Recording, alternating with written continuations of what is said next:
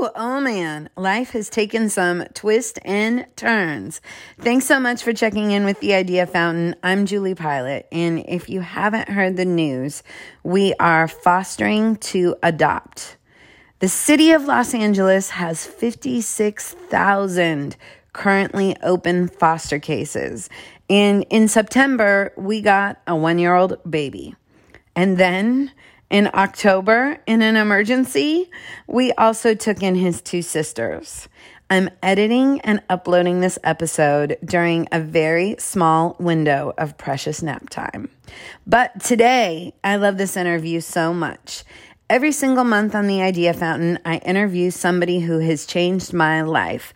I think it's really important to give people roses and tell people who have had an impact on you how much they actually mean. This month, we caught up with superstar musician, actress, and fashion designer Beth Ditto. Our relationship started in the Northwest when I was working in radio and her band Gossip was just starting out 21 years ago. Little did she know the way she showed up on stage, the confidence in her clothes and creativity, and the way she used her voice all inspired me. I admire how much she was an artist in every sense of the word, but also seemed so comfortable in her own skin. Let me back up by saying Saying Beth Ditto is an artist is a bit of an understatement. I believe she has the best voice of any female in rock. Many of her songs have stuck with me through decades. Earlier this year, I personally hit a wall with a challenge. When I was at my lowest and trying to problem solve, I was thinking about people in my life I could draw from as mentors. Beth immediately came to mind. And as I expected, I got so much healing from this heart to heart conversation. In one of the most vulnerable episodes I've ever taped, Beth and I talk about COVID 19 and quarantine life, the state of the music biz, fertility, and forgiveness. The world is so upside down right now, and more than ever, we need to keep people we love and respect close. Enjoy the magical conversation. And as I'm chasing around three kids, I really appreciate you staying in touch on social media at the Idea Fountain with Instagram or juliepilat.co. I'll take any tips, tricks, parenting advice you have. There are three seasons of the Idea Fountain to catch up on. I appreciate you spreading the word, telling friends, listening, and even rating episodes. I couldn't do it without you. With that, here's Beth Ditto.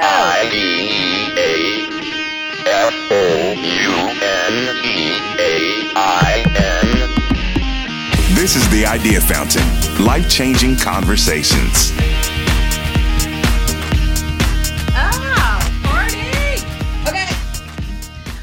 Thanks for hanging out for another episode of the Idea Fountain. Today we have Beth Ditto. Hello, everybody. Um, and before we kick into our conversation, our focus is going to be today on authentic self. Mm-hmm. And uh, Beth is somebody I really admire as an authentic artist and just thank you. Um, as always, we've got a crew of people hanging out with us today for the fireside chat, the virtual fireside chat. So I want to bring everybody else into the room. I'm going to uh, shout you out and you can just say hi and where you're from. Uh, another incredible artist, Stacy. Hi. Stacy. oh, hi. Hello. Mind if Such a fan. I'm so excited to be here. And where are Amy, you? Is getting her nails done and has a mask on. Let's see if we can hear her. That's why um that's why I have a mask on in my house because my awesome awesome nail lady is here. Say hi. Hi. Hi. Hello. I was like, you have a nail person come to your house. That is badass. Badass. If uh, I showed you my toenails right now, you would be sad. Well, I'll pass her contact info in the chat because she makes house calls. Okay, good. Does she come to Portland? Oh, never mind. No. Originally from the Northwest, we've got Monica. Hi, by way Hello. of Seattle with Julie. And now we get to work together out here in LA. Oh, amazing. How's LA? It's good. Uh, it's good. You know, I don't got too much, but Yeah. it's sunny. That's Uh, nice. Yeah, that's true. Listen, the sun is out here today, baby. Mm-hmm. I just I don't want to make you jealous. So it's very fall out today for once in a while. I miss the seasons. I love seasons. I like seasons too. I like seasoning. Same. I like seasons. okay, we got a few more people. Ida? Hi, I'm calling in from LA and I'm a big fan and excited for this conversation. And Corey? Hello. Hello, I'm Corey from San Francisco. Wow, West Coast, the best coast. Hi, Corey. Hi. And Isadora? Hi, Julie. I'm here in São Paulo, Brazil. Awesome. Ah, that's so cool. And Angie? Hi, I'm in LA. Hi, Angie. Hello. So we got sunny. Everybody's in. Everyone's in California except for Isadora and me. And California love. That's what I like. Yeah. Um, so Beth, how the heck have you been holding up during COVID? Well, um, up and down. You know, I'm a Pisces. I'm also a big believer in that shit. Welcome, you, you know, you know us Northwestern homo queers, but um, I've been very emotional. Either it's it's really up or down. It's like a lot of I've been giving myself a free pass to just sit on the couch and sleep if I need to, not sleep if I don't need to. It's, it's been mostly really erratic sleep. Um, I don't know. I it's I've been better. And like just to be honest, like you know, I feel like I'm not an outdoorsy person. I'm not an athletic person. So like you know, there's a lot of people being like, put on a mask, walk outside, and I'm like, no, you put on a mask, walk outside. So I've been doing a lot of crafting. That's my number one jam. I heard I you love- were knitting like a crazy woman. I knit, I've learned to knit that oh a couple years ago. I could I'm a crocheter by a natural crocheter since I was a kid, and then started knitting. So like mostly I just and I sew. I make I make a lot of stuff for babies. I make a lot of stuff for kids. I, that's for the my chosen family nieces. They're uh, three and four, and I spend a lot of time with them. I spend Thursdays and Fridays with them. So um, they are they are actually my saving grace. They are what keeps me sane. I love kids. It's it's been funny because in a time like this, you know, you especially if you if you're like a musician musician I use that term loosely, but like if you if you play music for a living, you're you're and you're not extremely famous and extremely rich already, you are struggling right now. So, you know, it's been you if, if there have been moments when i'm like am i is this a sign for me to get out of music? Is this a sign for me to get uh, out of you know? And so i've been like but i've seriously been thinking why don't i start at preschool. And like i've seriously thought about taking an online class on how to be a preschool teacher because you remember kathy from gossip? Oh yeah. really? Um one of the little girls is her daughter. And actually chris who played bass for gossip the other little girl is his daughter. But she she is now a school counselor.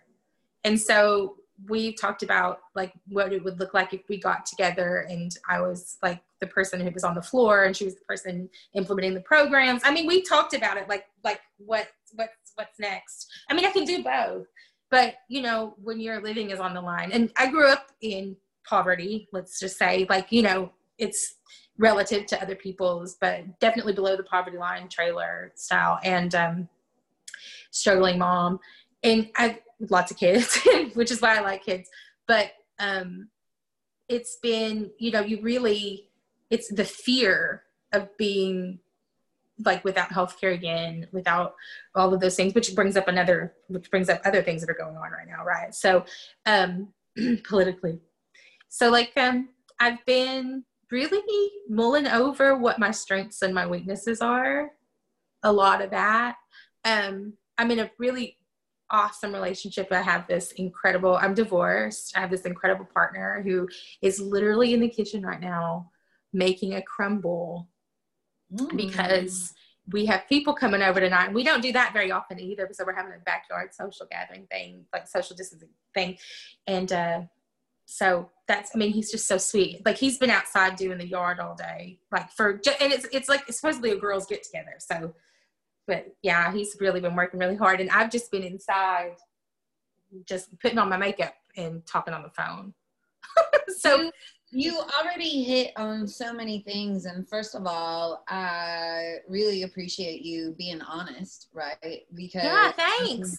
there, there's no reason not to be um you were talking it's hard about- right now. Honesty is everything because we are living in a place of fear.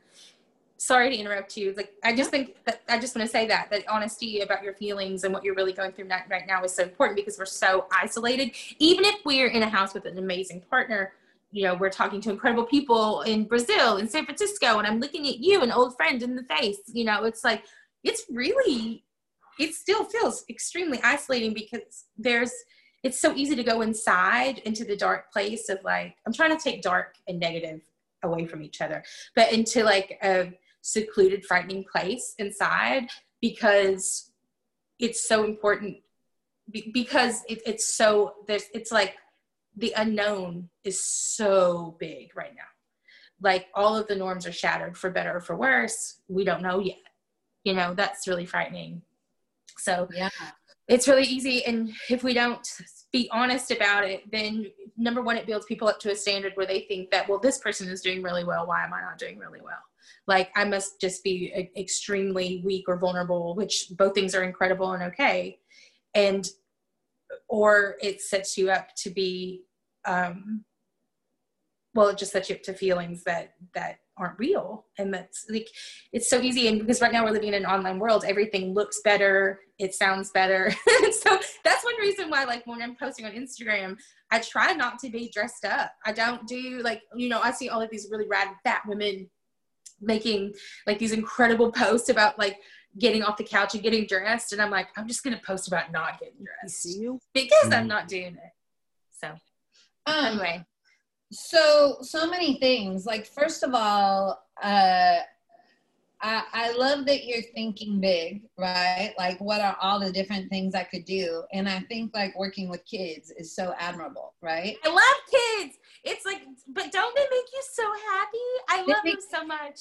They make me so happy. And what I love, I'm gonna be the optimist here, okay? Okay. What I love about would love that. is that I feel like there's a world where you can be elusive talent, right? Like I feel like when we were growing up in the 80s, you had to pick your career and that's what you did. Like I'm gonna Yeah. be an accountant, right? And Yeah. I feel like in 2020, you can be an accountant slash break dancer and meditation coach, right? Yeah. that sounds so. You've been in LA for a long time. That's so Los It- it's going to terrify you to hear but i mean no for real though like i don't think there's any reason why if you wanted to do daycare right No, now it's true. you- it would break my heart for you to say like i'm gonna give up on music because Yeah. it, it's way too important but even it's funny as uh, a child has come into my life in the last Tell me more. well, we'll get there. In the last few weeks, there's also the magic of my God, you have no idea how good the Ziggy Marley kids record is. I have heard about this, and I need to put this on. It's so fun. I need to do this. And the reason it's like I always forget about it because right now, when I have a three year old who's just really the, my three year old niece is super into punk rock, and then I have a, my the four year old is super princessy and is obsessed with Trolls Two World Tour. So it hasn't really fit into the, it hasn't really crossed over yet for them. I haven't touched Trolls, but Ziggy Marley Family album, you're gonna love it. I promise. You should touch Trolls. It's amazing. Trolls One especially, so good. Kids are not. I, I, I'm a little allergic to No. that Justin Timberlake and SZA song, and like And it me- it's not even about that. This is what I'm talking about. It's not about the music. If you watch it, because Teddy tried to tell me this years, like when we first got together, he's like, "Have you seen Trolls One?" I was like, "Why would I see that?" Because I thought the same thing. It's the, one of the most incredibly psychedelic, really incredible animations you'll see in like for a long time. It's incredible. It's incredible. All I have to say is Cloud Guy. Well, It's I will take your word for it. And then the second thing you were talking about um, sitting down and figuring out. Oh, that's cute. Those are my nieces. Sorry, I had to show you. Those What- are my girls. Are your, what are your nieces' names? Uh, Vivian, baby Viv, Viv, and that's uh, Ramona. Oh, Yeah. Cute alert. So, uh, but guess what? She's three and she's four. I believe it. I, three-year-old- children that uh, the Powerhouse. younger one is about to uh, outgrow the older one, so I believe This one is she. She is off the charts. She's as tall as a six-year-old. Wow. She just she's amazing. Anyway, sorry. Go ahead. Go ahead. I'm sorry. I That's okay. Uh, Both of us are going to need to focus. Oh, so what I was going the to worst. When we were talking about, you were saying you needed to figure out your strengths and your weaknesses. Mhm. I really think it's important. Like one of the reasons when I wanted to talk to you about an artist is an artist is I see so many strengths, and you and I have never really talked about this, but I think that you know so many people hear criticism all the time, and not enough people hear good things while they're here. Definitely, that's an absolute truth. That's an absolute truth. And you just mentioned like old friend. I can't believe Gossip has been a band for 20 years. Twenty-one years. 21 years. I can't remember the first time I ever saw you. I know for sure I have a really distinct memory of you guys playing the Rockrgrl Music Conference mm-hmm. and it being an issue because you weren't 21, so you Yeah. couldn't go to all the shows. And I know I saw you there. I was so pissed. I was so pissed. And like, look at me now. I'm just like, oh, it's 30 and over. Deal with it. Shout out to Carla DeSantis from Rockrgrl, still one of my girls. And then, but I feel like the first time I saw you, it's driving me crazy. I feel like I saw an outdoor concert, but like back then, Capitol Hill Block Party didn't exist, so I'm not sure where it was. And we were too young to played that. Like, I don't think we would have been on that radar. So it's been, a, it's been a really, really long time. And I think it's funny because, like, when you talk about age, like Isadora, when we first signed on, said, Oh my God, I grew up listening to the Gossip. Yeah. I'm a few years older than you. Yeah. So as I became aware of you as a band, I'm a few years older than you. I always have been a gossip cheerleader, right? You've always Because been so good to us. older, Where like you take a band like Bikini Kill, Yeah. Kathleen Hanna is 10 years older than me. Well, maybe not that much older, but um, she's older than me. So I grew up as a Bikini Kill, like right. uber fan. How And, like, old is I'm 43. I think Kathleen's like 50. 50, yeah. Yes. Probably 48, 50. I'm 39. So, yeah, I was yeah, 10 years older. So I was already working in music when you started out as a band. But like Bikini Kill, I still have never met Kathleen. I love that the last time I saw you in person was um at their reunion concert and you were coming out of the pit the pit. I think that might be the sweatiest hug I've ever gotten in my life. I, you know, how fun. Can we talk about how fun that show was for a second? Not just because, because I'd never gotten to see uh, Bikini Kill. Had you? Oh yeah, I saw them at the Sailors Union Pacific Hall, and it was so funny. Back in the day, there was probably 25 people in the room, and in the middle of the concert, Kathleen said, "Um, I think I'm gonna do some cartwheels right now." And she got off stage, and there was so much room in the crowd. She just started doing cartwheels through the audience. That makes my heart so happy. Yeah. It makes my heart so happy. I I didn't get to see them in the 90s. I didn't get to see them. We moved, uh, Gossip gradually moved over time from 97 to 99. I was the last one. I moved in 99. So I, it was Bikini Kill had broken up by the time we got there. So when those tickets went on sale, I and you know everything went to StubHub or whatever. I went and spent. I think I literally bought. I mean, a ridiculous amount because I was just like I bought probably ten tickets for an outrageous price. I was so angry. I was so angry. So same. Yeah. Like, and we both have contacts and resources, but I was not going to ask them for a free ticket. No, no, Right? I was not. And no. so at work, we had like 10 computers lined up. And oh yeah, we, we had four people. Everybody that was in the room had their phones ready to go. Gone. And and anyways, they went like that Gone. Didn't get one. You should have seen Zane Lowe walked into my office and I was in near tears. Yeah. Because they hadn't gone on StubHub yet. And he was I- like, he's like, Julie, you can get a ticket. Do you want me to make a call? I was like, I'm not making that call. You're like, especially, and you're also like, I don't need you to get me a call in this scenario, honey. Right. You know, you're like, out of all, you're like, I'll call you when Q-Tip comes to town, or somebody. You know, it's like somebody. But you're like, I don't need you to make a call in the Riot Grrrl scene, honey. I got this one. But then what really broke my heart is same. It all went to StubHub. And Beth, I probably paid $500 for my Bikini Kill tickets. And I appreciate that I.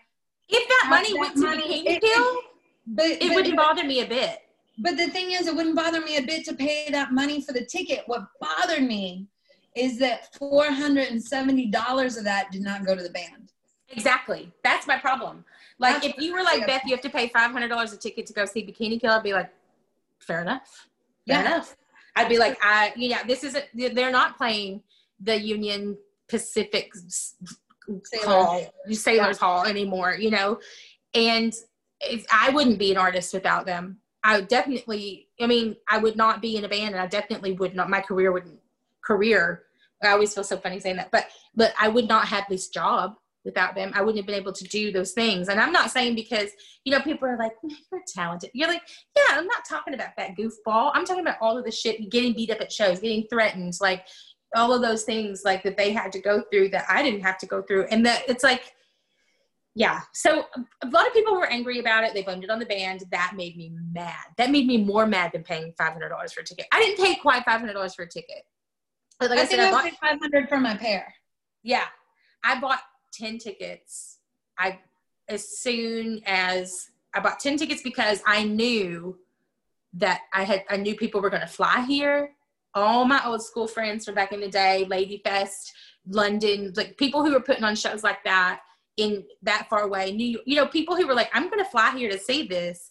I was, or like, you know, people like me who are flying down from Portland and Seattle and shit like that. I was like, I'm gonna get these tickets for, and then we can work it out later. I was like, because we need we need to go to this show together, and we did, and it was awesome. And some people did play it, and it was incredible. And I was like, hell, if I get one for free, give it away. Why not? Oh, not for free, but if I have a free one, I'll give this son of a bitch away.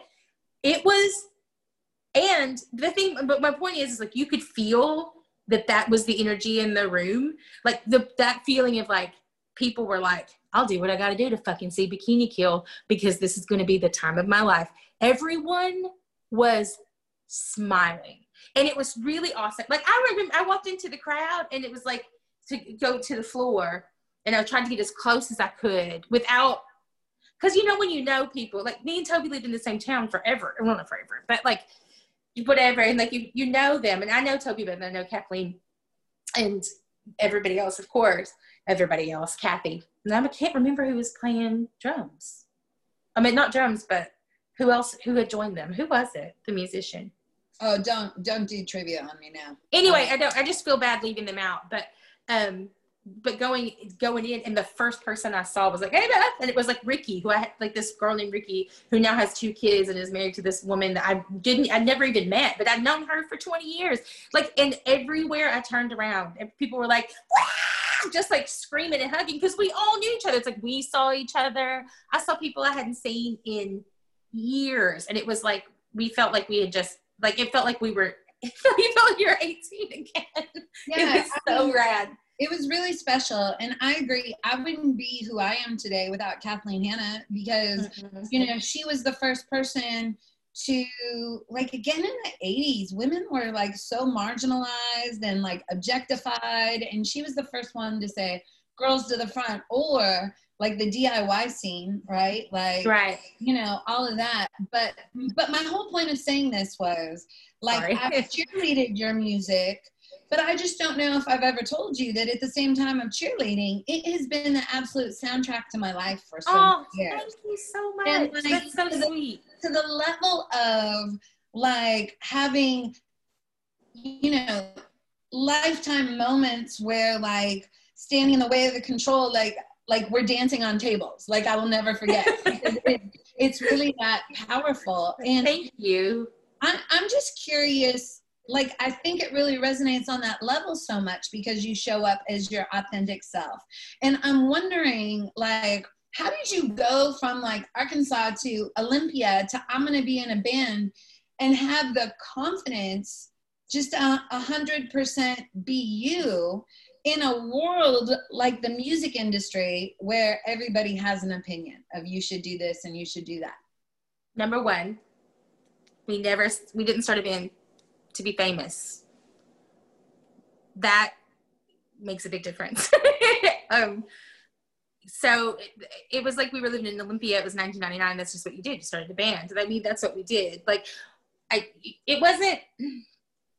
I don't know how to explain it. It was like there were so many things that just fell into place at the right time.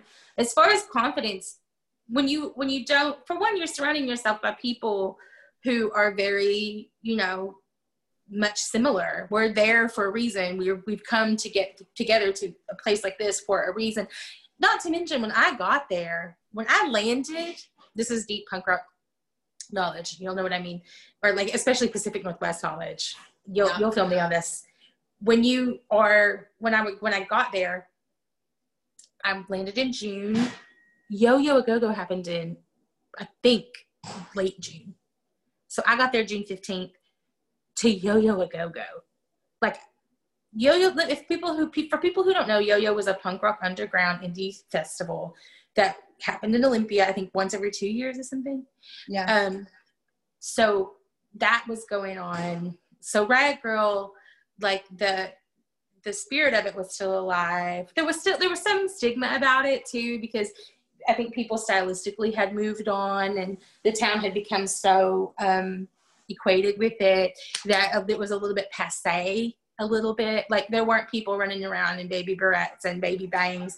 Like it was very much more of a mary type people looked like like the mary tyler moore era you know mm-hmm. like the 70s like a little bit more butterfly collar but like maybe mod i guess? Hell i don't know. I didn't know what the fuck a mod was when i moved there. But one of the big things was I didn't know a lot about punk rock, so I didn't try to be punk rock.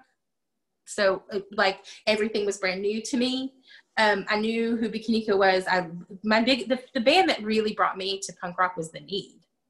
That's oh. the band. Yeah, that's the band. I mean, I loved Bikini and I loved the spirit of it, but when I heard The Need, I was like, it was like to me the Need is the punk rock knife. You know the knife. Yeah. That I feel like they're so similar like they're so ahead of their time. They, you know, because they had, you know, like the knife had a pop hit, they they get a lot pop culture recognition. But I think, you know, they they made a pop song. They won the Swedish version of a Grammy. They were weird. They you know, they were did performance art there, and they made a statement. And then after that, people were like, "Man, they're just like too weird now." Like pop culture people. Like I would talk to music producers like Billy famous ones. I don't remember the name, but I, for some reason I got stuck into a writing room with one of them because they thought if I went, maybe Sia would go, and Sia didn't go. And they were like, they didn't get Sia, they just got me, and they were disappointed. And this is years ago.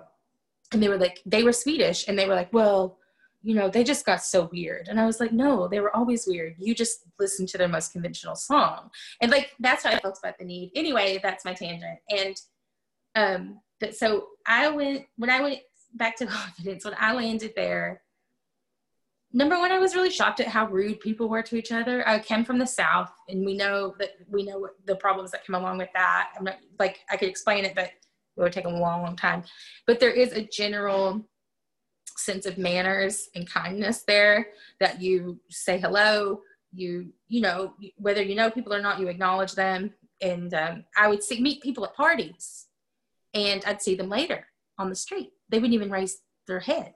And I was like, like, oh. And then I learned it was a culture shock, honestly. I was like, oh, I guess they're, I guess that's, I guess this is, for one, I was like, I guess this is the North. I guess this is like what being in a scene is really like because our scene was so small and so goofy and weird and everybody was accepted like there was no division between genres because if you did that there would be no scene so all we had was each other just weird kids you know who listened to different music and you know like so it was very strange.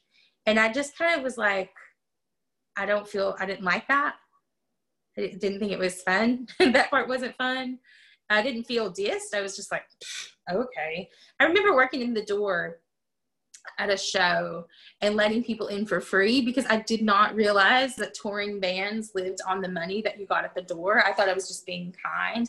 And I was bitched out for that because Nathan was supposed to work the door, Nathan from Gossip, and he was like, Will you watch the door while I do this? And then he was working the door for another friend, and that friend found out I was letting people in for free. They're like, Are you fucking crazy? Not realizing that I had no idea. To me, it was like selling a raffle ticket a prom or something like that. I didn't ever think about it. I really did not know the ins and outs of being in a band what it meant to be on uh, to kill rock stars what that really meant. You know i didn't know that Sleater-Kinney was bigger than what it was in our scene. I thought all of our all scenes across the world were just like ours. They were these small tape distros and used and you know i had no idea it was a bigger thing because we didn't have mtv you had to we didn't really have the internet right? Like we didn't I- have the internet. We where i grew up you, we didn't have mtv Yeah. like the christian cable company cut it off. So we were in this really weird bubble, and unless you were trying really hard, you didn't get access. So all of that pop culture knowledge about it, that like people knew coming to Olympia, why they were going. I was going there because my friends were there. Honestly, that's why I was moving there. and you wanted to have fun, so you joined the band. And I wanted to get out. right. And I wanted to, I was in a band because Kathi and Nathan, Nathan hates when I tell this story. He hates it so much. But Nathan's two years older than me. And he always says, that two years when you're 14 and 16 is a big difference.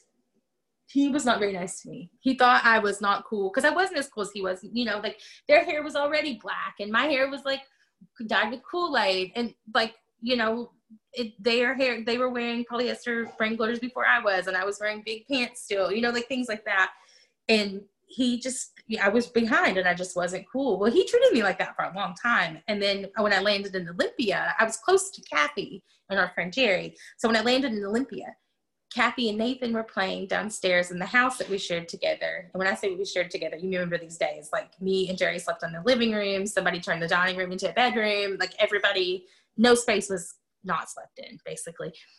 He kathi and nathan were playing drums and guitar downstairs and Kathi ran upstairs because she knows the choir kid and she said, Beth, Beth, come sing in our blues band.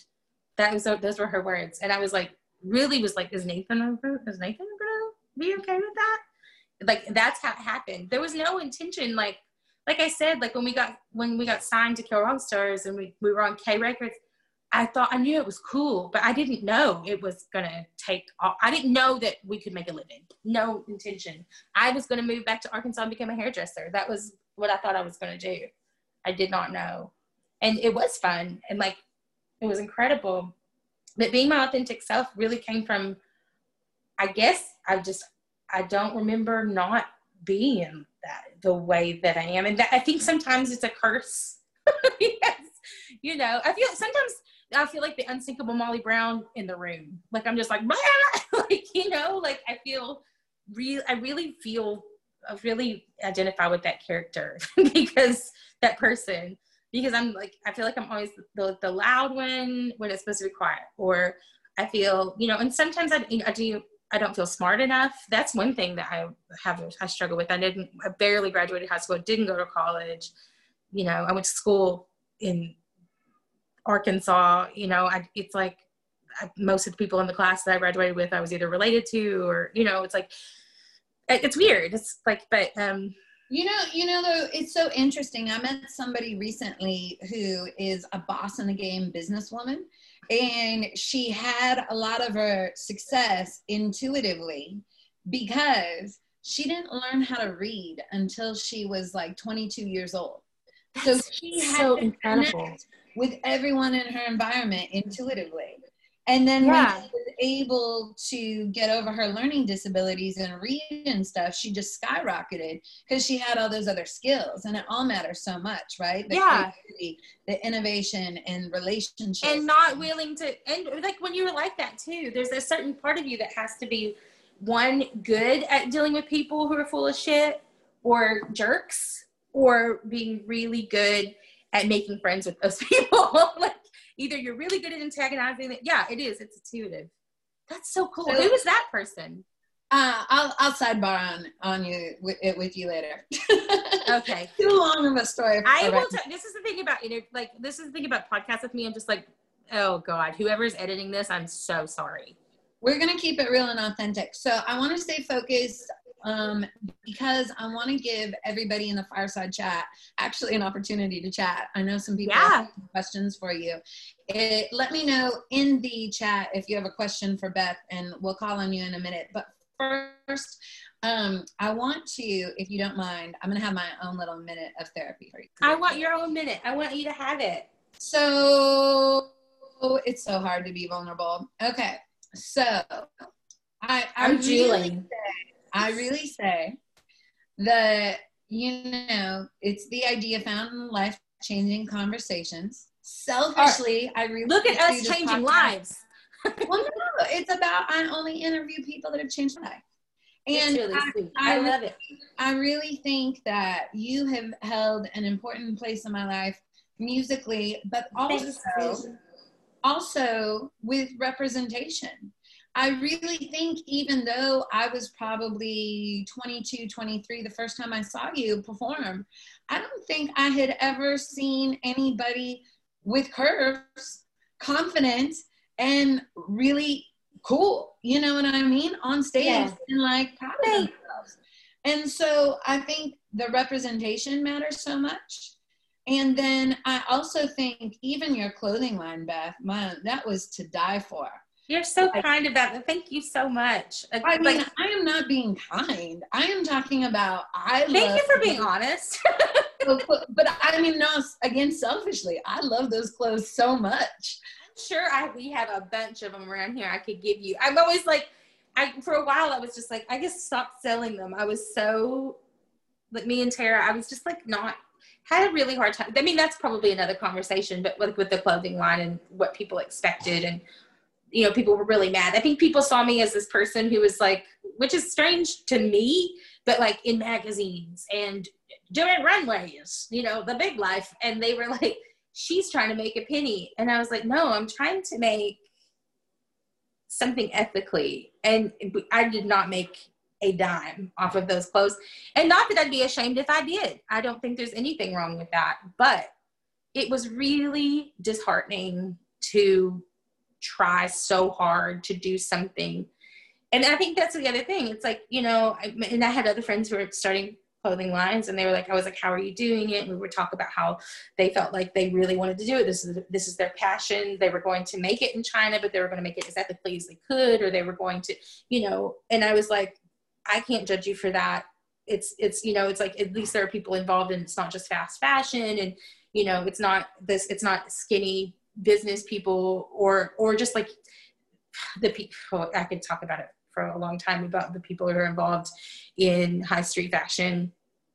And the, like they don't give a sh- they don't give a shit. I mean obviously if they did care number one they wouldn't use sweatshops. Number two they would have been inclusive or you know in a, just a myriad of ways you know not just we're not just about fat people but like a long time ago they don't fucking care so i would i was like i'm not going to judge you at all. But from and like we and then we had conversations about it. Like it was not and it was not an easy project. And i was like this doesn't make me enjoy what i love about clothes. This doesn't make me enjoy the sewing aspect the pattern of it. Like it, it took out and it wasn't because people you know it was one thing for me if people were like i don't like this. I don't like the way it fits. But there was so much it was hard to abandon people who couldn't afford them. That was very hard for me. But it was just as hard for me to use sweatshops.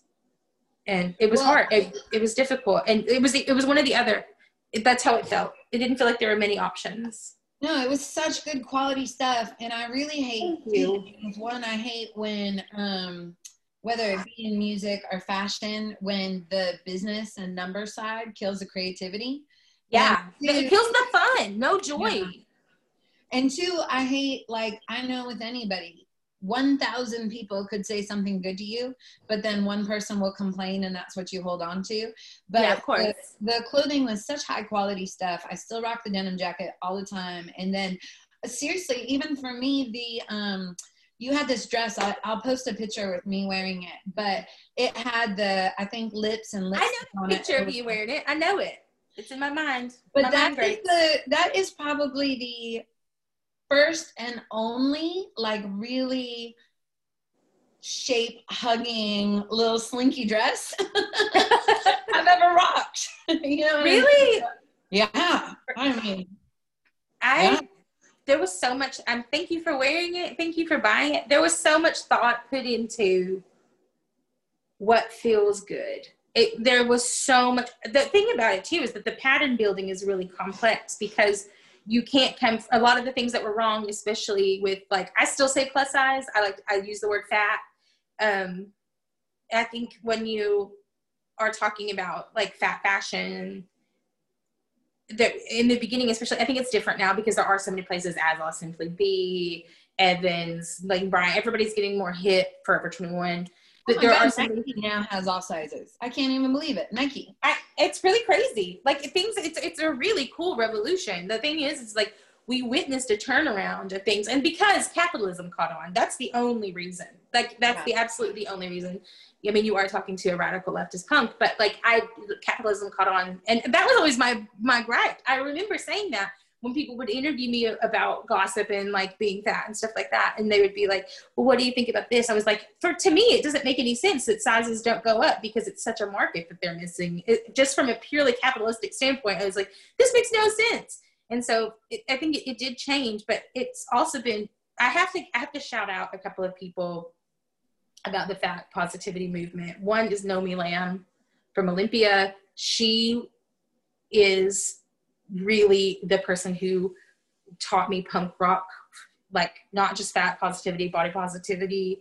Um, the, she brought me into the movement. My friend Jerry, people like John Waters, but she is this punk rock woman person who is like she she's just probably one of the punkest people you'll ever meet. She's an eccentric person. She's a singer. She's super talented. And I think that she's so far out there and so ahead of her time that I don't think, you know, she just, I think if she was, if she was still, I know right now she's a teacher, but if she was still doing things right now, like in music and making records and stuff, I, I just really would be curious to see.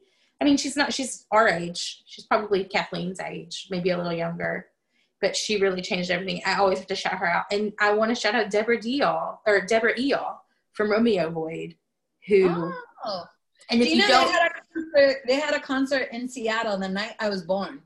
really My That's parents so had the newspaper the day I was born, and I was like going through it. I was like, "What? Romeo Void's playing tonight?" It's so it's so that's really cool. I wonder what was playing in Arkansas when I was there. I don't know. Ghost. I don't know what came out the year I was born. E.T. I like this fact. I'm, I'm always like I'm six months older than MTV. Got here first. Um, yeah, she's she that band's amazing. Number one, she's an incredible artist. Number two, way fucking ahead of her time. Like in the Oh punk rock scene, she's an indigenous American woman. She is an art teacher now. I think she lives in Palm Springs. But I'm obsessed. I've been obsessed with her for a long time. Um, th- not in my teens or anything, but it definitely in my 20s. And um, but she is on Instagram. You can find her. She's incredible. You should follow her. She's a powerhouse force of positivity. She's so beautiful. Um, she posts things that her kids make and you know that she's teaching. But I always have to shout her out because when it comes to punk rock fat activism, I don't think she gets the she gets the credit that she deserves. Um, and I know for me, like when I when I ran across Romeo Void, I was just like, "Are you kidding me? Where is this? Where's this person been?" And I, when you think, listen to the sound of the time and how what an incredible band they were, it it there's zero doubt in my mind that one of the reasons that they weren't more popular is because she was a fat woman, is a fat Yeah, woman. it's so crazy. I know their music, but I actually didn't really know. I don't know anything about the band, or like. oh my god! her- Just go- give her a goog. Give her a quick goog. She's amazing. She's so incredible. Um, but I think one thing I, I really love about right now on the internet and like us being like here is that I follow almost every fat person that follows me and like will tag me in something. I will immediately follow them back. I'm just really excited to see what they're up to, and I'm really excited to see the movement with you know with its legs just like you know just like standing up and like it's really been really really cool and not just that but like it's been diversified and i think that like it's really really it's it's it's way more intersectional now you know it's not it happens so fast. And then um yeah because i mean oh god it's one of those things that's such a big topic. That's my problem is i'm always like Well, so here's, here's here's where my therapy moment lands with it. Um, land with me land we'll land it so it was really hard because growing up you know i struggled coffee. with all sorts of eating disorders and things like that and self-hate and then oh man i'm so sorry you get into your 20s and 30s you move to la and you get a little more self-love and you're Yeah. okay with it um but you know i think that even if i loved myself i never fully trusted my body. And it's probably because especially when it comes to nutrition and health everybody in the world has an opinion. Oh And, yeah. um and and you're a female presenting person in culture that where people feel like they can comment on your body at any given moment no matter what Yeah. you look like no matter what you look like what you're wearing where you are no matter what people feel like they can just tell say whatever is on their minds about your fucking body. We're not talking about your shirt. We're not talking about your makeup. We're talking that's none of their goddamn business either. We're talking about your fucking arms like the shit that you're like flopping around with all the time. Like it's so absurd. It's so absurd continue It's so absurd. And then, um, and by the way, I just have to shout out Billie Eilish because I saw she was like getting destroyed on the internet today, and somebody needs to get punched in the face about her body positivity. Um, and then, um, but what was hard was like here, I had made, made peace with a lot of those things. And then when you start getting into fertility, oh, that's Oh, the God, I- worst. Because that's this whole other level of trust with your body. tell me everything Right? Well, if you feel like your body hasn't worked for you in the past, right? Like if somebody says, if you go on this diet and you follow this rule, this rule, this rule, and this rule, this will work. And maybe it doesn't work for you. You lose trust with your body. And then you get into fertility wow and you have doctors saying, I want you to take this hormone, this steroid, this shot, do this on this date, and that doesn't work, and it's really hard. And what was what was difficult was I, you know, I never ever ever doubted that I would be a mother, and I never had. Uh, I, I really don't care if it's my genetic baby, but I went through that thing as a woman where I wanted to carry a baby. And i'm the same. And when it i'm the same. I'm the same. I'm ex- i'm absolutely the same. I feel you. I'm, I'm i don't want to interrupt you but i have the thing too where i've decided not to be a parent but we've decided not to be parents but um that was a heartbreaking thing for me. I still struggle with it. Um I, i'm so curious to know about what you've gone through. Well, I've so been- then, but well, i want to say that i feel that same way. I'm like i want to be pregnant i want to know that experience i want wanna, in there feel it. I want to feel it. I want to know what it's like to be pregnant. I want to know what what kind of connect. I always talk to my friends. Like I'm like, I love so many people so much so hard. I can't imagine if it was formed in your pelvis. That's fucking wild. And, and, I mean, it's crazy shit. So, anyways, so It then, isn't different. Maybe it's not. I don't know. But then when it didn't work multiple times, I had no problem moving on very quickly to adoption. And that has fostering to adopt has been a wonderful pro- process. But somebody pointed out to me that I still needed to have some closure. And I needed to have a look. There's my cute little godson, by the way. Hi, Carter. Um, yes, his name was uh, Carter. Hi, Julie. Hi. Weird moment for you to come in. Uh, um, so, anyways, I needed to have closure and I needed to have that forgiveness for my body and like heal that. And as I was going through it and really upset, I was like, I don't even know how. And I like I always go to uh, activate space, right? Like, how do I solve this problem? And I was like, who could I even go to? Who are mentors? Like, what women in the world do I feel like they're even like at peace with their bodies? And I Yeah. was like, don't know if it's true, but Beth did it. Let's see what she has to say. You should have called. You should have called me. I'm a talker. Um, Well, God, how are now. you doing? How are you doing? I mean, it's a it's a weird time because now we have started fostering to adopt. So we have this wonderful little baby in the house who's one and downstairs, and you know, I, I could talk to you forever, but I should go take care of him at some point. Um, but uh, I, I feel Hold a lot this better. baby. But I what's that? No, you're like, hold this baby. I gotta go talk.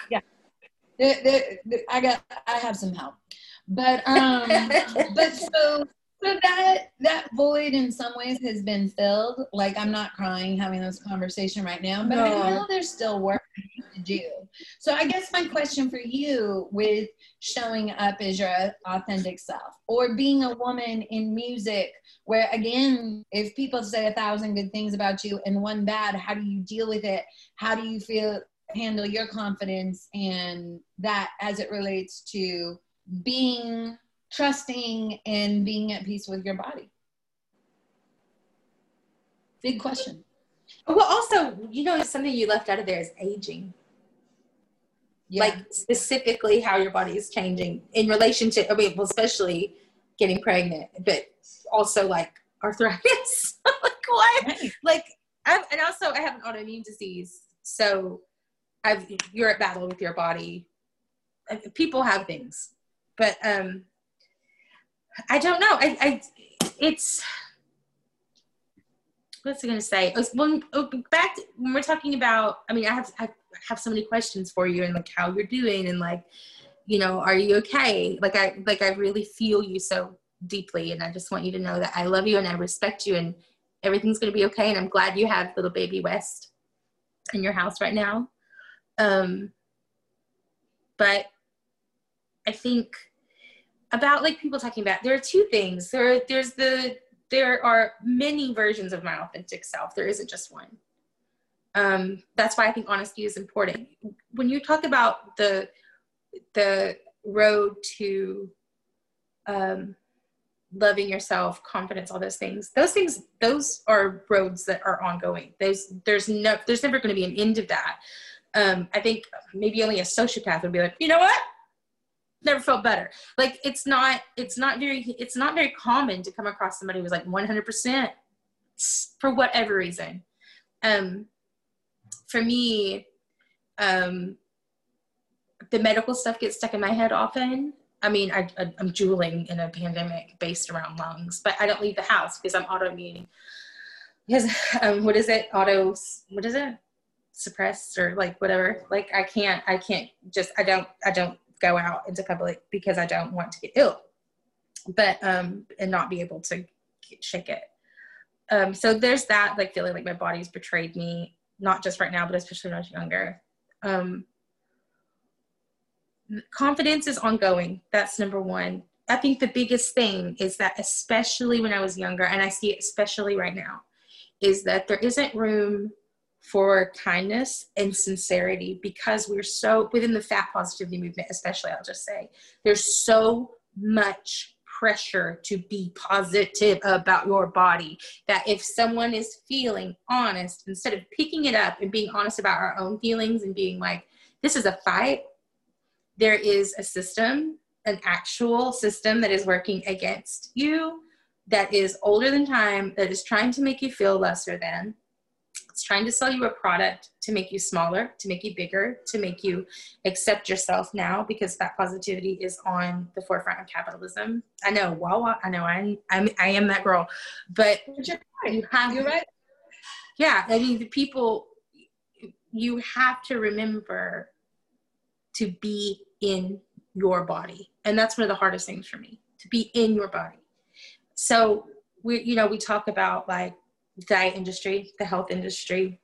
I'm talking about being fat I, like I said, fat and, and um, getting pregnant. I know a lot of women who were or have had perfect, have had completely fine pregnancies, flawless, who were morbidly obese, but their doctors kept telling them, and you know, this is going to be really hard for you, or it's going to be really hard for you to get pregnant, and like all these things. And I was just like, I just don't see the evidence of that. Like, I don't see that. And, you know, so many women were like, if you heard the things that people were telling me as being a fat pregnant person, my mom had seven kids and was never thin. You know, she had six. But that's really interesting to me too. It's like when you're having a, I mean, I don't know, like a successful pregnancy and people are talking shit about your body while it's making a, a fucking being successfully is really odd. Not to be insensitive, so sorry, but like I think one thing is really important is to remember that there is a system that's working against you and it's working against you. And you can plug this into many things, not just being fat, that's working against you to make you feel lesser than because the, the lesser you feel, the more powerless you feel, the more powerless you feel, the less you are liable to act on resistance. Then that resistance can be just happiness, you know but I think we also need some kindness and, and, and sincerity with our feelings. Just like you say, like you're opening up on this about how hard it's been for you. And that's being vulnerable is really fucking hard. It's way harder.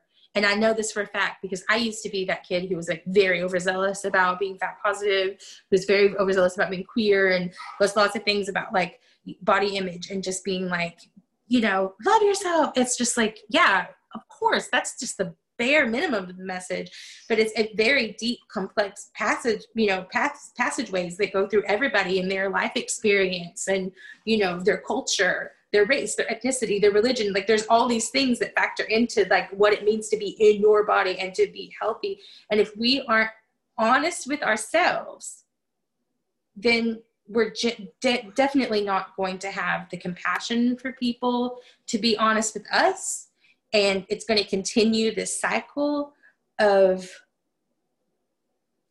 of assuming that there is this standard of self-love that is there that you're going to reach someday and that if you're not there then you're not self you're not you're not cool enough you're not down enough you're not smart enough you're not you know you're you're pandering to a system. It's not like that. Like it's it's an ongoing process because it's a big machine to constantly that's constantly building itself and you're constantly trying to dismantle. It's getting bigger and you're trying to take it down. And it's it's not easy. And until we're we're com- compassion is the number one word. Until we have compassion for people who are like i feel really really down today. Like today i didn't eat or you know or if people are like i feel like i'm overeating to listen to them and be like what does that mean to you? Instead of throwing things at them and being like you're it like we're not listening to each other. We're just throwing shit at each other. And i really hate it. I really hate it. But of course on the internet one of my favorite things my friend toshi who has single-handedly like she has kept me so sane through all of this. Like she's my friend. She lives in la born and raised la which she'll say. Um, she always likes to you know one of the things she said to me was, What you say and think about me is none of my business. And I was like, Absolutely. It has nothing to do with me. What what you think about me is none of my fucking business. And keep it that way. And whether you decide that you're gonna share your opinion, whatever. I mean, does it hurt you? Sometimes. I mean, I'm the kind of person that puts things into perspective. Like when, you were in a band your or whatever your artwork is you are opening especially now you're opening yourself up to criticism. That is your job. Like what being successful or not literally making money not successful but money or not literally depends on whether people respond and like you or they don't. So you literally are like well yeah i hope people like it. But you can't be everyone's favorite band. You can't get everything right all the time. You can't be everyone's best friend and as much as you want to, like I'm that person that's like, so we're friends now, right? Or like as much as you want to make everything right, you want to make people happy, you want to do the right thing, it's not always going to be, it's not always going to be that way. That's the most important thing you can remember. There's no right path. And, and um, um, do, trying your best to do the right thing is the most important thing, and learning from your mistakes and correcting them. It's so funny that really resonates with me because I think my favorite quote of 2020 when I was in the thick of it, I was um, really What a fucking year. and uh, one of my friends, I was talking to a really good friend, and I was like, I just can't believe it didn't work. I did this, I did this, this doctor said this, and this happened, and there were all these signs, and my friend said to me, Well, you're not God. well, not God. And I, I kind of did you hear that? Are you Christian? Am I Christian? Believe in God? I'm in the believe in like higher powers in the universe, but not Yeah. like locked But you pray to God. Hi, honey. You made me Okay. dinner. Dinner's So ready. Okay, so Thanks, babe. That's so sweet. Oh, Teddy made me dinner. thanks, Thank you. Teddy. I okay, I really appreciate all of that so much. There were so many gems there. I definitely feel like I got what I need, and I Yeah. feel like I am also in the um like being vulnerable space of um like okay, we've talked about me enough. Let's move on. Can Yeah. Can I wait? I just want to say one thing. I love when people believe in God or a higher power because I'm not really good at that. And I should I pushed it away as a southerner a long time ago. But I always love when people do because it gives me more hope and perspective. so I'm always like, tell me you've talked to your God and things are gonna be okay. you know what I mean? a great prayer like but like i love those synchronicities and serendipities that happen in life where Yeah. you're like somebody's got to be working on this that's not you know like this can't like, just be coincidence. can't that, that can't just pop out of nowhere. Yeah.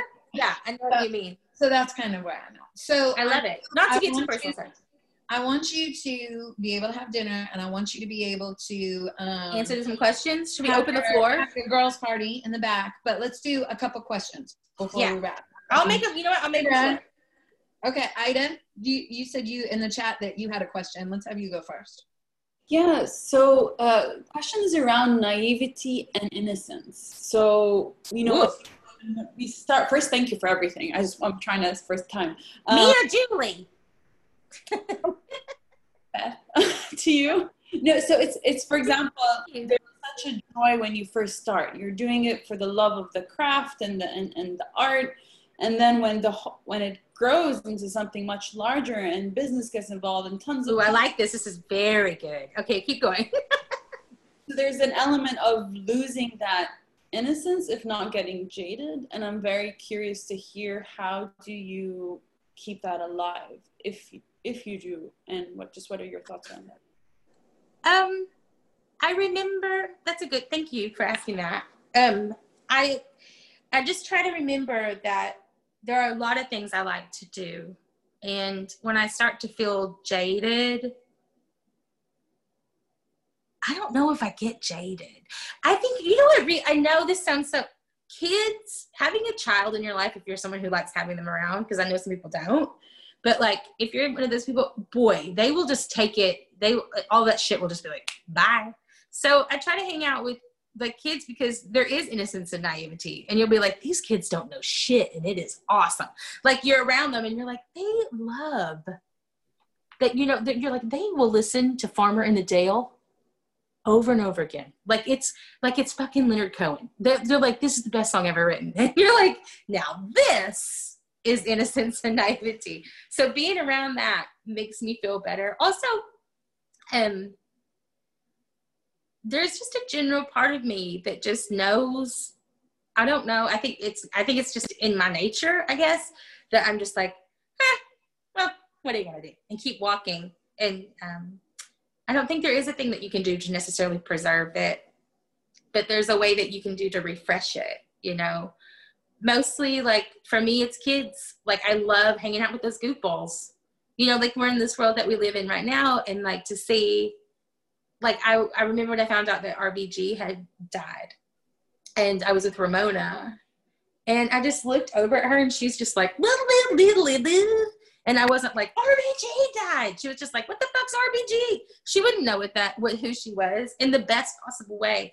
And I just love remembering that they have no idea that the- you know. I love that they don't know, and it's something so fun in being in their world and being like they're conscious kids. They're conscious of good and bad and they know that there's germs and they know that we have to be careful but they don't they don't care. They'll just make a fart joke and you just keep walking. And i fucking love it. Like i love it. But yeah thanks to that question.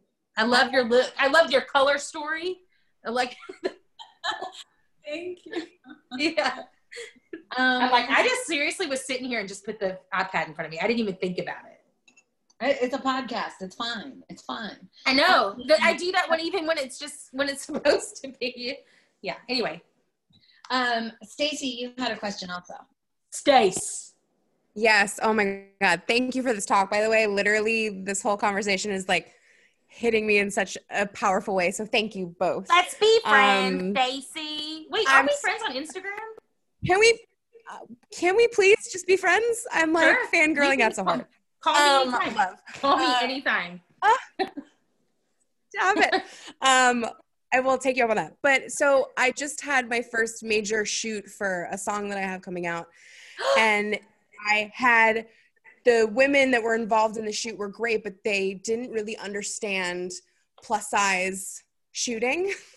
So I've spent the day, uh, like Julie's talking about synchronicity. I've spent the day like in this body turmoil thing because I asked for specific things. Anyway, so my question is how do you advocate for yourself in a way like when you're at the creative helm of like this of of, of body positivity and Yes. power? Let's like say. I didn't yeah. well, what was so your shoot was for a video of your song? It was a shoot. It was a. It was. mhm, it was a shoot for. Uh, it was like promo materials for this song that's coming out. So it was like photos of me on a sofa and so photos of me in all these in these outfits and things like that. And I had mentioned to them prior, saying, "Hey, let's be conscious of shapes and things, and um, you know, because I am a full figured woman. big bodied um, gal. I'm a big boned gal. I'm a big bodied gal. I'm a big boned gal. and and and and I it apparently whatever I said didn't really translate, and so there was like this breakdown in communication, and now it's like it's too late to go back and like fix any of it, and so Have you seen I the just- photos? I- I'm saying the photos. I photos, think the yeah. photos saw- are cute, by the way. At least a couple thank- I've seen. those are the best they're cute. ones. Thank you. Also, those are the I want to see them. I want to see them. I'll send them to you. I but I but no I I um Can I tell you things? I- I just- I love your microphone for one. I love your Bob Barker microphone. Thank. Alex Trebek thing. um, I don't. I don't like. I don't want to interrupt your question, no. but I, it makes me think. Already, what you're saying makes me think of things. And here's the thing: is I don't get to answer questions like this very often. It's very interesting, and I think about it a lot because, um, number one, this goes back to be going easy on people and accepting that we all have different personalities and passageways and paths and that we're going to get there differently. You and I probably, I mean, like we both make music, we're singers, we're songwriters. I can't play shit for Shinola, but um, can't read it, don't know how, don't don't even know what pitch is, doesn't bother me. So Girl, same. let's not hey, who cares? Throw caution, caution wind. But I think what's really important is that it's hard to own your own power, and it, for some people it can be a big. For me, I'm a visual thinker. I don't. I don't identify as a. I'm. I don't. I'm. I can see. I can't always see what I want, but when I'm in the moment, I know. That's just one of the things that I feel like I'm talented. That sounds really big headed, but it's one of my strong suits. It's like I'm like, no, I have an idea. I have an idea.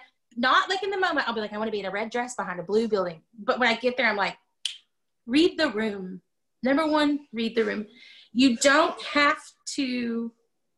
The thing that matters most is the clothes when you're dealing with stylists Yeah. and um, also just being like this is what i don't want is the number one this is what i do not want to happen and telling them that first i don't really communicate that kind of shit because i love photo shoots it's something i fucking live for but no one really taught me how and i can see the thing and it, at first i didn't really like them because i didn't i felt uncomfortable being posy because i was a, you know i was in a punk band you weren't supposed to be a, po- you poser literally you're not supposed to be a poser Right.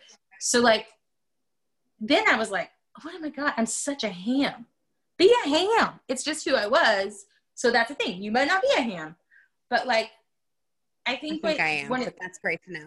ham it up. If that's what feels good to you, do it. Also, like, take pictures of yourself. Go back to the. I'm assuming you didn't do it on third, you know, on fucking film, the, the photo shoot. Go mm-hmm. behind that fucking thing and be like, I want to see what you're doing because I want to know what I need to do. And they don't tell you what to do. You fix it in the Right. moment. If you don't want those pillows there, move the pillows. And it doesn't, you know, that's that thing where the people call you a diva and women are afraid of being called a bitch. I'm like, I don't feel like a diva at all. If you saw, let me tell you something. Just let me show you. D- this. Look at this shit, this mess, this pile of shit. Like it's like not a diva. I don't have strong needs. I don't have a lot of things that I want. And even if I did, that would be okay. It's like I'm fine eating McDonald's. I don't give a shit. But I do know what who I am and I have to live with this money and I have to live with this these images for the rest of my life. So I'm gonna do what I by God want to do. And I like to be kind of ugly on purpose. Ugly. Like I think it's really fun. like I like a character. So I'm like, yeah, let's Right. what do you want me to do this and like put eyeballs down here? Sounds fucking great. Let's do it. But like I don't care about if a role is showing. Sometimes I do in an outfit. Then maybe maybe I don't want that role popping out. But Right. you know it's there. That's another thing. I wear Spanx all the time. You know it's there. Like you know it's there. Like I'm like when people are like, don't wear it, you know, like don't wear this, don't wear that. And I'm like, that's cool. Sometimes I do, sometimes I don't. But sometimes you know it's there. I'm not hiding anything from you. I'm smoothing it Yeah. down and that's just fine. Anyway, oh God. I think I there's love like that. when you go in, read the room. What's your star sign? Um, I'm a Scorpio. Ooh. Oh, then you you're great at this. I thought I was. I But, also, you know, what, I think with a Scorpio too is that you probably you're probably a huge, like a really big visual thinker too, and so like you have these Yeah. strong ideas the way you wanted it. It came out being not the way you wanted because you're a perfectionist. Oh, girl, you and I could have an offline conversation. I could like hours. Um, but they Yeah. and like both of you talking about like the feeling of your body betraying you and all that stuff. Like, I just have to say, like, it is one of the most authentic conversations I've had about because I, I that body positivity thing of like there's this movement in the in body positivity where it's like you have to be positive all the time, and this Not is the smile first and time. don't wear Spanx. Right. No. and it's the right it's the first time i've heard people talk about it in such an open and vulnerable Well, and authentic way and this is literally the conversation i needed in my heart right now so thank you uh, beth and julie like you Thank you, Julie. queens queens queens queens queens ultimately I did. You can do it, but also like if you ever want to talk about it, I'm really open to talking about it. Not I- there's not that many people I know that do. When I first started doing photo shoots, I would show up and they wouldn't even have anything that would fit me. Literally. they, would- they put you in a tent dress that's what they used to do with me is like they're See, like I love shirt. a good tent dress, but also I love to get dressed. I'm like, I don't give it. I like looking bigger. It doesn't bother me. I think Right. it's awesome, but I understand a lot of other people don't. That's where you are in your comfort zone with your body. That's fucking fine. And also, don't go hard on. Don't be hard on yourself. Also, like you gotta be. You just gotta. You gotta be prepared. I I just started showing up with it, my own stuff. Just show up Yeah. with your own. Show up with your That's own belt. Yeah, always. And you always have to do it. And that's an old story for anybody that isn't super tall, white, and you know, pick like a Hollywood actress. That's a Yeah. that's an old story. You have to show up with your own because no one understands. awesome thank you Thank Call you. me. I, just call I me wi- for real. Let's talk about it. We i will i'll talk dm about. you Uh, yeah. Yeah, her. Also, Lizzo was amazing. I just want to say, fucking amazing, amazing. I, I saw a quote in a magazine though that said Lizzo wouldn't be where she was today without Missy Elliott and Beth Ditto. Um, Somebody said that. None of us would be here without Missy Elliott. So there's that. None of us. Um, okay, one my more- number one one record of all time, The Real World, Missy Elliott, the best album ever made, hands down. Great album. Number one Uh, album. one more- Okay. Last question. Last question. Last question. Amy B. We have been talking to Beth Ditto for an hour and 15 minutes, and the manicure is still not done. That's very impressive. You know, Get I. I'm getting like next level toenail art, ten toe Yes. art, and I will I will send Julie the picture, and she can send it to all of you. Also, your pedicurist is like, you know what? Takes time. And my, she's like, you're like, um, she's like, oh, has it been an hour and a half? Yep. Yep. Yeah. She's doing her thing. Yeah. so I get it. I'm like, I get it. It's I'd rather take an hour and a half than take like 15 minutes. She's thorough. I wish you Yeah. lived here and you could sample her. We don't have those those kinds of things here. We just don't in Portland. Like they haven't caught up yet. Yeah. So my quick question for you is um how was the experience of acting? Because I saw you on that show with Kirsten Dunst Yeah. and you were awesome. Thank you. That's a whole different medium. I don't know Thank if you. you've done a lot of other things, but you seemed really, really comfortable in that medium and I really enjoyed your character and Thank you. want to do more of or interested in pursuing. It seemed very I loved it. Yes, thank you. Thank you for watching that show. Um, I The show itself wasn't great. You were amazing. I think everybody. I, I'm. I, I loved everyone on that show. I had the best time.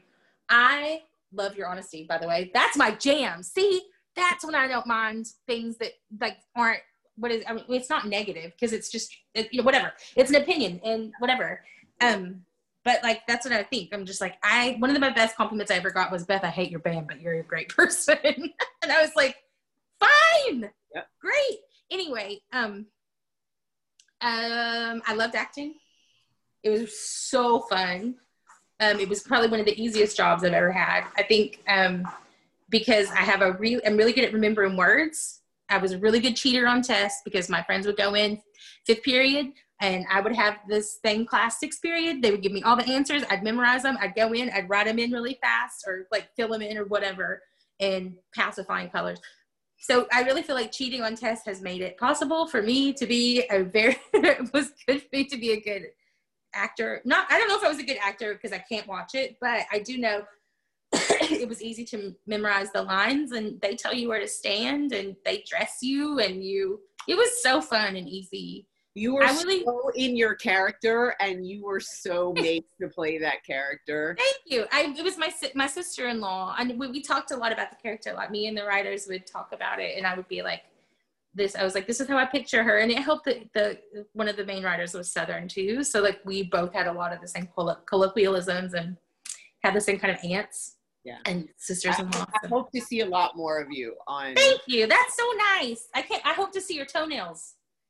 Uh-huh. I'm getting this really complex cow pattern, different colors on every nail. Oh, different color cow patterns. Amazing. This next week and I'm not going, but I got inspired. What's next week? I was gonna go to Texas next week and I'm not going, but I got inspired by cow print, so I wanted cow. I love it. That's so smart. Different color Um, cow print's amazing. Yeah. I don't know if I've ever seen that before. I'm lost for. I'm at a loss for words after that. For once. For once. For once. Hey Beth, thank you so much. Um, Thanks for is there having me. anything- Is there anything that we should know? This makes it, about Julie. I think we should do a fat person podcast. All right. Well, this could be the first one. Yeah. That could be my my um, first step in admitting that I could be a part of a fat person podcast. That's a that's a part of the recovery, right? You Like can do it. You recover. It's like it's like it's like it's just a it's just a word. Doesn't mean shit. I'm here for you. You know, for real, I do want to support um like My- you, Tara, and I, I'm totally down to talk. You want to go through those strengths and weaknesses because I really believe in championing creatives so much. And You I are think so that good at it. there are so many different definitions of success, and you have infinite value. You are an artist in every sense of the word, right? That's so nice. And don't feel. I don't. Like- Thank you. go run your daycare if you want to, but I really want to continue to help find ways to support your creativity because I think you're really important to the world, right? Thank you. oh my you god. Thank you. Oh, that's so nice. Thank you so much. So I want here for you too. Is there anything else you want people to know um, about like what's coming or any like parting words? I would like to say that um, Nathan and I from Gossip worked on three, like we have three eh records. and definitely two incredible records in the pipelines that we worked on before Corona. Like we'd probably be touring right now. Um, that we made with Rick Rubin, and they're they're very incredible, and I feel really proud of them, which is like hard for me to say, but I'm really excited about it. So. Um, there is music coming. We just don't know when. I mean, you know, you have to release it when you can tour. I mean, that's the old ways. It may not be like that anymore. Do you think that that's going to change touring? I think that um I mean it kind of has to right now, right? But I Yeah. think that there are other options to connect audience. You know what I'm obsessed with? I, I again I don't want to go down a rabbit hole because I could talk to you till 10 o'clock at night. Yeah. But um no, I think that like I'm really passionate in the conversation about membership for artists, right? Mm. Because like let's not let's not talk about your music. Let's take a group like um Run the Bye, Monica right? Kelly. Bye, Monica. Um, Run the Jewels. Like I love Run the Jewels. They put out an amazing record this year, and I stream it like crazy. I listen to it all the time. I bought the T-shirt, right? But I don't need more than one T-shirt, and like I'm not a hoarder. I don't need Run the Jewels vinyl, right? Yeah. And, um, but like Killer Mike is such a thought leader and so involved in politics and food and supporting black businesses. If I could So like invest in a membership for Run the Jewels and get something from them quarterly, like I would buy it. Right? Like a fan club? Yeah, but like not an autographed headshot, more Right, like exactly. there was actually this company that I think was ahead of their time called Quarterly, where Yeah. you could buy for like a hundred bucks. And Jack White did this too with Third Man. You could quarterly buy a box. And like I remember Q-Tip did one and Pharrell did one. And in Q-Tips, you got a copy of the handwritten lyrics of Tribe Called Quest, Check the Rhyme. You Wow. got a pair of Gazelle sunglasses. You got a mixtape of him DJing and like a t-shirt, right? Yeah. And so it was connected to mm-hmm. music and it was authentically him. But it was like, just like you were saying, like I would pay $500 for something for Bikini Kill all day, all night because they mean that Yeah, much to me. easily. Yeah. I don't think there's enough tangible things in the world like you, that fans or people that want to support your music can have access to. So Yeah. I think I don't know what the answer is, but let's let's like talk and figure out and I think about it all the how we can time. Because I don't, you know, I don't want to. I'm not a negative person. I, I would, I'm just like, hopefully things get back to normal, but I don't want to get back to normal too soon before it's time. So I'm like, it's going to be this way for a long time, and there's going to be not just me, but a lot of my friends are not having a very easy time. You know, Mm-hmm. and I'm not having an easy time. TV shows canceled. You know, everything that I've had, it's like running on fumes. And I don't. It's like I'm not afraid of that. I can work like I said, I'll get, I don't give a shit. I'll be a barista. I don't care. But like, it's, I'll, not that it's bad to be, I loved being a barista actually. No. Like, Anyway. I would be a barista too, but artists deserve to be paid for their work. How about That's that? true. Let's That's true. leave it Do- at Can we, you know what I want to be paid for? My worry. Yeah. Yeah. If we make money for our worrying, god damn. Anyway, I feel bad for keeping you too. My bitches are coming over, the bitch crew. That's us. Um, you, you know who's coming over? Do you know Nicole Georges? no. She's a cartoon. not dialed into the Portland scene at all, by the way. Well, Like, she's like, this is more punk than she's older punk than that. Because Yeah. I like to me, like I'm such a Seattle girl. Portland for me is just a lot of. Oh, it. we you know what? This is a good topic. See, if we had a podcast, the Portland, the the, the what people don't know is that there's a weird like friction between Portland and Seattle. It's like it's real. LA and San Francisco, though. Now that I live in California, it's same thing. Yeah, but LA and San Francisco, that's why. It's because Portland and Seattle should be buds. Like we should be like, yeah, go for it. But it's a, LA, San Francisco and LA they're two different climates. They, you know, it's 12 hour, it's a 12, 15 hour drive or something crazy. We live three hours away from each other, same climate. Anyway, okay, so Okay. let's So, and, I will tell you one little tiny secret that's going to be super inside. But my dad's side of the family lives in Longview, Washington. So next time I go visit them, I'll holler at Portland and Yeah, yeah, yeah. Longview. Okay. You're like, you're like Longview. Longview. No, I just up from Longview. Kent. Jeez. No, no, no, not in a um, bad way. But Longview to me, you, you know what I like is that I've lived somewhere long enough that, well, that you know, like when you grow up, because you you grew up Yeah. in Seattle, you grew up in Seattle. So like for me, I came 20 years later, so I didn't really know the layout of the land. I just feel really proud of myself that I know where Longview is and been there and know what it is. Like I feel more, lo- I feel like a local now. Only person to ever say I'm proud that I know where Longview is. I put my hand on my heart. All right. That's it. I love you. Thank I love you too. to everybody for joining Send me this pictures. conversation. Send me pictures. Yeah, bye everybody. I'm sorry we didn't get to your questions, but send me pictures of the baby and send me pictures of you and let me know their size and I'll make them some stuff. All right. Or if you find any fabric that you like, let me know and I'll order it and I'll make them some stuff. I love to do shit like that. Okay. Mwah, And I'll buy mwah. it. Okay. Bye. I don't need you to buy it. This is from an auntie. Okay, bye.